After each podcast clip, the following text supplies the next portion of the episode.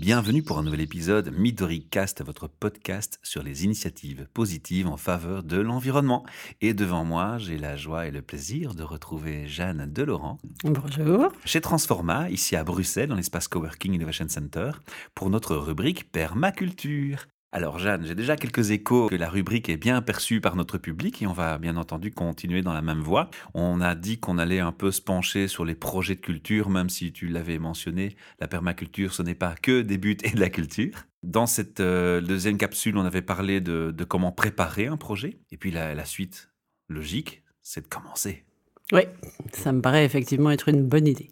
Est-ce qu'on va quand même parler des buts? Oui, oui je pense qu'on va, va pas, trop frustrer On va pas pouvoir éviter de parler des buts. En plus, c'est vraiment un des éléments centraux quand on parle outils de la permaculture. Mhm. Pourquoi c'est un élément central? Je pense tout simplement parce que c'est un élément extrêmement visible dans le paysage et que c'est une manière très facile de commencer. Donc la permaculture, c'est dans un grand nombre de cas essayer de ne pas déranger la structure du sol, c'est-à-dire ne pas euh, passer le motoculteur, ne pas passer le tracteur, etc., etc. Et donc on est sur l'idée de pouvoir planter sans déranger la structure du sol. Quand on est sur un sol qui n'a jamais été cultivé et qui est très compacté, par le fait qu'on a marché dessus, roulé dessus, euh, fait des choses dessus pendant des années, c'est assez difficile de commencer à travailler un sol comme ça, quoi, sans, sans, sans y faire quoi que ce soit. Faire une butte, ça a l'avantage qu'on peut créer sur le sol quelque chose qui est en hauteur et dans quoi on peut planter directement. Il y en a toute une série, donc je vais évoquer les trois principales qui sont quand même celles qui auront le plus d'intérêt pour les gens qui nous écoutent, je pense. Donc il y a la butte tout à fait classique. Généralement, on commence par mettre sur le sol directement, donc sur l'herbe directement. Si vous avez du gazon, quelque chose qui va empêcher les mauvaises herbes de passer à travers. Typiquement, euh, du carton. Il y a des gens qui mettent du papier journal. Euh, on met ce qu'on veut, en fait. Hein. On, fait en sorte de faire mourir l'herbe qui est en dessous, en fait, pour qu'elle ne mhm. puisse pas passer.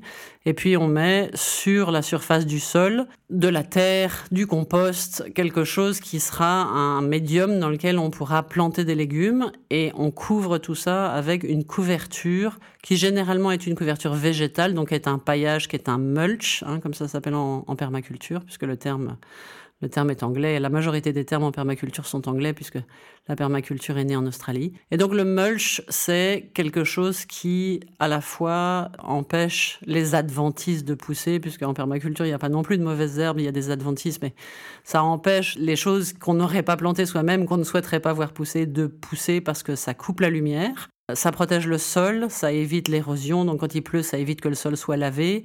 Ça protège le sol quand il fait très chaud, donc ça garde l'humidité à l'intérieur de la butte. Donc la butte classique, c'est euh, je mets quelque chose pour empêcher les adventistes de repousser à travers ma butte. Je mets du sol, quelle que soit la forme qu'il prend, sur euh, mon carton, par exemple, et je couvre tout ça avec quelque chose d'assez épais, généralement une vingtaine de centimètres de paillage. Et ce paillage, on l'obtient, on l'achète, on, fait comment? Le but du jeu, c'est de recycler sur place les choses qu'on produit. Donc la permaculture, c'est une approche zéro déchet. Donc la nature ne produit pas de déchets par définition. La nature recycle dans une forêt, il n'y a pas de déchets et il n'y a pas d'intrants, donc il n'y a rien qu'on va chercher ailleurs et qu'on met à l'intérieur de chez soi. Ceci étant dit, dans la majorité des cas, et en particulier dans les jardins urbains, mhm. c'est pas toujours facile d'avoir ni de la paille, ni du foin, ni. Euh, bah oui, voilà. C'est mhm. ça. Donc, donc, dans un grand nombre de cas, surtout quand on commence, les gens importent du paillage. Mais il y a des manières très simples d'obtenir du paillage. Il y a par exemple les feuilles mortes. Euh, moi, j'en utilise beaucoup parce qu'en bordure de mon jardin, j'ai une forêt.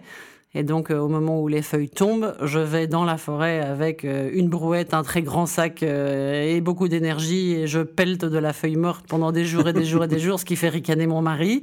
Et donc, j'ai, j'ai de la feuille morte absolument partout dans mon jardin, donc qui est à la limite de la forêt. Donc on peut mettre de la feuille morte, on peut mettre effectivement des tondes d'herbe à condition de ne pas les mettre trop épaisses parce que la tonde fraîche ça a tendance à, pourrir et à dégager une mauvaise odeur. Ah, donc si je coupe mon gazon, que je le fais sécher un peu, oui. je peux le récupérer comme paillage. Tout à fait. Ah ben voilà, ça c'est intéressant déjà. Tout à fait, tout à fait. Le seul inconvénient, c'est que s'il y a dedans des graines, par exemple si on a un gazon dans lequel euh, on a des fleurs sauvages qui poussent. Des pissenlits, des choses comme ça Oui, en tout cas des, fleurs qui sont arrivées euh, à l'état d'évolution où elles ont fait euh, des graines et, qu'on met ces fleurs coupées et ces graines sur sa butte, on ensemence sa butte avec de la fleur coupée, quoi. Hein.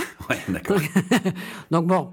Prudence, les gars. Euh, c'est ça. Bah, en fait, non, pas prudence, parce que la permaculture, ça n'est pas une approche dans laquelle on fait propre. Mhm. Et donc, c'est une approche. Moi, j'ai un tas de fleurs qui poussent absolument partout, y compris dans des endroits un peu euh, alternatifs où j'avais pas vraiment prévu de mettre des fleurs. Mais comme on essaye d'attirer les pollinisateurs, on essaye d'attirer les insectes, on essaye d'attirer les oiseaux. Ça n'a pas un mauvais rôle, quoi. C'est ça. On essaye d'attirer la vie dans son jardin. C'est pas franchement grave. Le seul inconvénient, c'est que effectivement, bah voilà, quand on a des pâquerettes qui poussent dans ses rangées de carottes, bon bah voilà, on a des pâquerettes dans ses carottes. Si on sait vivre avec ça, c'est pas vraiment un problème. J'ai une question pour toi, Jeanne. Oui. Tu sais que je me suis mis dans le, projet Permaculture Transforma ici. On a fait, tu l'as vu, quand tu arrives dans l'espace Transforma, des buts. Et la, la première chose qui m'a frappé, c'est que je t'avais aussi parlé de mon expérience de jardinage un peu maladroite. Oui.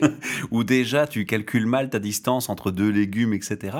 Par contre, ce qui m'a perturbé dans les buts, c'est que quand tu plantes, tu dois penser différemment à la façon de planter. Parce que comme tu as couvert d'un paillage ou de copeaux de bois, etc., d'abord tu dois écarter. Donc euh, tu as, le sentiment bizarre de ne pas savoir si tu as assez de profondeur ou pas quand tu plantes. Donc c'est un, premier apprentissage nouveau pour celui qui n'a pas l'habitude. J'ai tort, j'ai raison? Mm, Tout à fait. D'accord. Et la deuxième euh, constatation que moi j'ai eu l'occasion de faire, c'est que alors, si tu es droit au-dessus de la butte, ça va, t'es pas trop perturbé, pour les esprits rationnels comme le mien.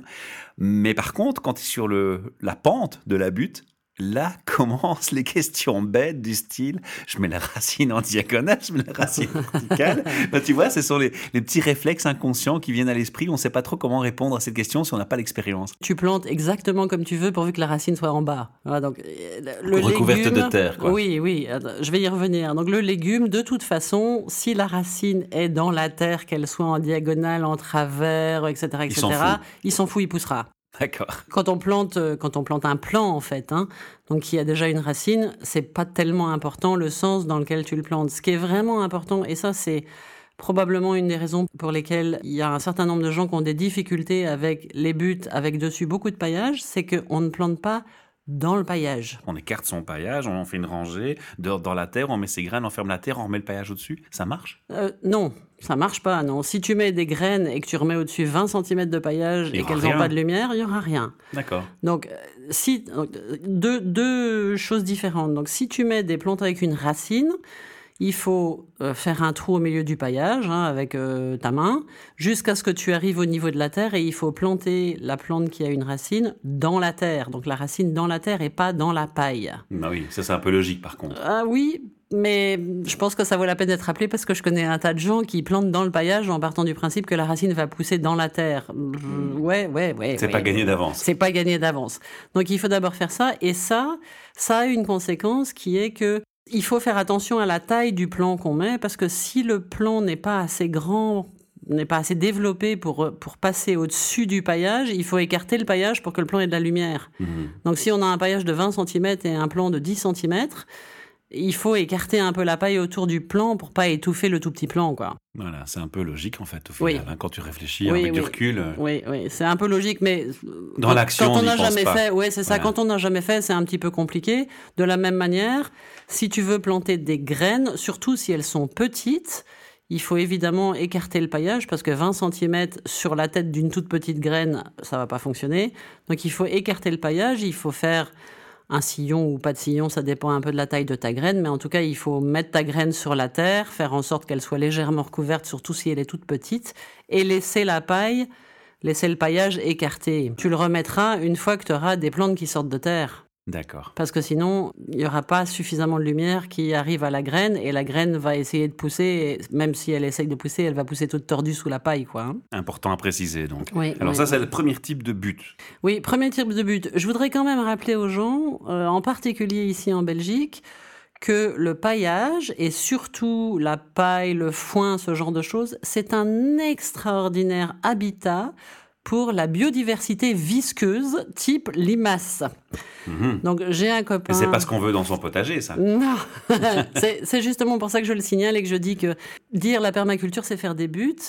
Un, c'est un petit peu réducteur et c'est pas tout à fait exact. Et deux, ça n'est pas nécessairement la solution. Ça dépend du type de jardin que vous avez. Une butte, c'est intéressant parce qu'on se baisse moins bas, parce qu'on n'a pas besoin de travailler la terre avant de planter. On peut améliorer sa terre en ramenant un autre type de terre. Et dans les endroits très humides, c'est intéressant parce que ça permet à l'humidité de s'écouler plus vite puisqu'on a surélevé l'endroit où on plante. Donc, mhm. pour toutes ces raisons-là, c'est hyper intéressant. Par contre, si on est effectivement dans un endroit humide, on a probablement des limaces. Si on a des limaces et qu'elles se mettent dans la paille et qu'on met des plants, en une nuit, elles peuvent vous lessiver entièrement tout ce que vous avez planté dans votre butte et le lendemain matin, vous vous réveillez et il n'y a plus rien. quoi. Il n'y a plus de butte. si, si, il y a la butte, mais la butte est pleine de trous et dans les trous, il y a un malheureux morceau de truc euh, verdâtre qui pointe, plus de feuilles, plus rien, plus... Voilà. Donc moi, j'ai un copain qui euh, vient de poster euh, une, série de photos sur sa récolte du jour. Il était parti faire je ne sais pas quoi. Il avait des buttes dans son jardin. Il est rentré chez lui. C'était couvert de limaces. Il a fait une récolte de limaces. Il a rempli trois grands bocaux, euh, voyez, genre beaucoup, beaucoup de cornichons, là, entièrement plein de limaces de haut en bas. Quand on a des limaces comme ça dans son jardin, on n'a pas de plants de légumes qui poussent. Quoi, hein. Donc mhm. la butte n'est pas la solution universelle. Ça, c'était la première butte. Alors on va dépasser un peu le temps de 10 minutes qu'on s'était fixé. On va parler de deux autres buttes déjà dans cet épisode. Donc la première butte, c'est la butte ultra simple comme celle dont on vient de parler. Deuxième but, c'est en fait quelque chose qui a été prototypé, inventé, développé, euh, on ne sait pas très bien, par quelqu'un qui est un Autrichien et qui a une ferme en Autriche, en hauteur, dans un endroit très très froid sur le flanc d'une montagne et qui a fait toute une série de choses et qui a expérimenté avec toute une série de choses pour faire en sorte de pouvoir cultiver des fruits et des légumes qu'il n'aurait normalement pas dû cultiver parce que c'est couvert de neige pendant mmh. plusieurs mois par an. Donc la, ferme s'appelle le Krameterhof et le monsieur s'appelle monsieur Holzer. Et donc les buts sont des buts dans lesquels lui il met du bois. Il creuse le sol légèrement ou pas, et il met à l'intérieur du bois, mais quand je dis du bois, lui, il met des troncs d'arbres. Il y a toute une série de gens qui n'ont pas de troncs d'arbres à leur mhm. disposition. Lui, bon, il a des forêts. Mais on peut faire des buts en mettant à l'intérieur vraiment des troncs ou des grosses branches de bois, euh, généralement déjà en cours de décomposition, parce que ça fonctionne comme des accumulateurs d'humidité. Ça crée déjà le renflement nécessaire à faire une butte. Euh, ça permet de mettre au-dessus euh, de la terre, du compost, etc. et là aussi, la diversité animale. C'est ça, et de la diversité animale. Et le bois, c'est très intéressant parce que c'est un support pour toute une série de micro-organismes, pour toute une série de mycorhizes, des champignons, etc. Donc l'idée et la théorie, c'est on met du bois, ça fonctionne comme une éponge, donc ça garde l'eau, ça accueille la biodiversité, ça se décompose extrêmement lentement parce que ça n'est pas à l'air, mhm. et donc ça met des années à se décomposer. Quand ça se décompose, ça fait de la matière organique à l'intérieur de la butte, ça enrichit la butte, et quand la butte est devenue raplapla au bout de 10 ans, on l'ouvre, on remet du bois, on recommence. Quoi. Donc ça, c'est une deuxième possibilité. Bon, il y a toute une série de gens qui disent que c'est quand même bizarre d'enterrer du bois alors qu'on essaye de reproduire ce que fait la nature et que la nature n'enterre pas le bois. C'est partiellement vrai. Quand un arbre tombe, il finit par être euh, recouvert par la nature environnante. Et puis quand un arbre meurt, ses racines qui sont à l'intérieur du sol sont du bois. Donc moi, personnellement, j'ai expérimenté avec ça parce que je trouvais que c'était vraiment une idée euh, intéressante. Chez moi, ça fonctionne très bien. Même recommandation pour la butte classique recouverte de paillis. Testez, voyez si ça fonctionne chez vous. Chez moi, ça fonctionne. Donc, mmh. On rappelle que toi, tu es dans le sud. Oui, moi, je suis dans le sud. moi, je suis dans le sud. Oui, je suis dans le sud de la France et j'ai pas du tout, du tout, du tout de profondeur de terre parce que moi, je suis sur le cos, le, le cos calcaire. Et donc, j'ai euh, ça dépend des endroits, entre 10 et 15 cm de profondeur de terre. Et moi, je cultive donc sur des buts parce que sinon je peux pas planter de légumes. Pas, voilà, c'est ça, quoi. trop, Ou alors euh, il faut qu'ils aient des racines vraiment très très superficielles parce que euh, pas de légumes en profondeur, donc aucun légume qui euh, fait des tubercules par exemple chez moi. Donc moi j'ai fait des buts, j'en ai fait avec du bois, j'en ai fait avec de la terre classique et j'ai fait Troisième catégorie, ce qu'on appelle des lasagnes. Ah. Les lasagnes, c'est la troisième forme de but. Et ça, c'est assez intéressant pour les gens qui n'ont pas de terre sous la main ou pas de bois et de troncs d'arbres sous la main et mhm. pas de etc. sous la main. Donc les lasagnes, en fait, c'est pareil, on met par terre quelque chose qui empêche les mauvaises herbes de pousser ou on vit avec le fait que les mauvaises herbes poussent, les adventices.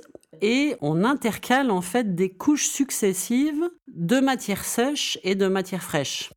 C'est-à-dire Eh bien, par exemple, euh, du foin et de la mhm. tonte. Du foin, de la tonte, du foin, de la tonte, du foin, de la tonte. Donc on fait une lasagne, en fait, vraiment une lasagne, quoi. Hein. Imaginez. Euh, la métaphore est parlante. La métaphore est parlante. Donc euh, ce qu'on appelle de la matière brune, c'est-à-dire quelque chose de sec, et par-dessus de la matière verte, c'est-à-dire quelque chose de frais. On met généralement à peu près 20 cm de matière brune, 10 cm de matière verte. On monte, on monte, on monte. Il y a des gens qui laissent ça juste, donc on finit par couvrir par un avec un paillage. Donc il y a des gens qui on a aussi, pardon t'interrompre, on a aussi cet effet de, de, monticule, ou là on est plutôt dans quelque chose de plat et de carré, vraiment comme une lasagne qui monte à hauteur? Non, non, on a aussi un effet de monticule parce que ça ne tient pas de manière carrée, hein, sauf mhm. si tu le construis à l'intérieur d'une boîte ou quelque chose comme ça. Mhm. Il y a des gens qui mettent pour terminer ça une couche de terreau ou une couche de terre ou une couche de quelque chose et puis ils paillent et puis ils plantent à travers.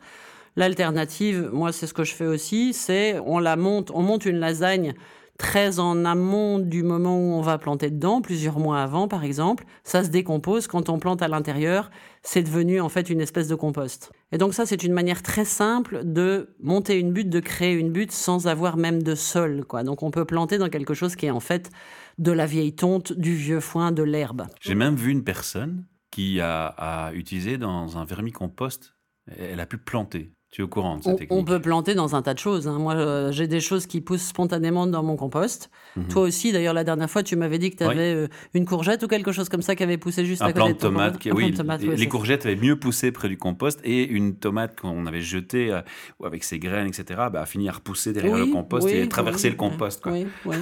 oui, Et si tu veux, quand tu as un jardin permacole, donc quand, quand, tu, quand tu cultives en permaculture depuis plusieurs années, tu as ce que je pense que mon voisin considère comme un joyeux bordel, pour dire les choses poliment, c'est-à-dire tu as un jardin dans lequel repousse spontanément, et c'est le but, toute une série de légumes qui se sont replantés. En particulier parce que les légumes de la permaculture, c'est aussi beaucoup des légumes pérennes, donc des légumes vivaces. Donc typiquement euh, des artichauts, euh, des topinambours, euh, du kénopode qui est, un légume ancien qui peut être mangé à la place de l'épinard. Donc ce genre de choses. Et ça, ça se replante. Le topinambour, je ne sais pas si tu as déjà essayé de mettre du topinambour dans ton jardin, mais une fois que tu as planté du topinambour, hein, topinambour un jour, topinambour toujours, tu en as partout. Parce que ce sont des tubercules, quand tu les, quand tu les récoltes, tu en casses toujours euh, une ou deux, tu, il y en a des toutes petites que tu vois pas, etc., etc. Et hop, tu as à nouveau des plants qui font 2,50 m et des nouveaux topinambours. Bon, on a fait le tour des trois types de buts. Euh, est-ce qu'elles sont toutes les trois, euh, oui, elles sont toutes les trois euh, exploitables en, Belgique en fait. Ça dépend vraiment du sol et de, l'observation, comme on le disait dans le deuxième podcast, l'observation des conditions météo qu'on a autour de soi et du sol en fait. Tout à fait. Jeanne, je crois que pour cette longue capsule, on va, on va clôturer ici. On va se retrouver pour un autre épisode où on parlera de diversité justement animale et autres.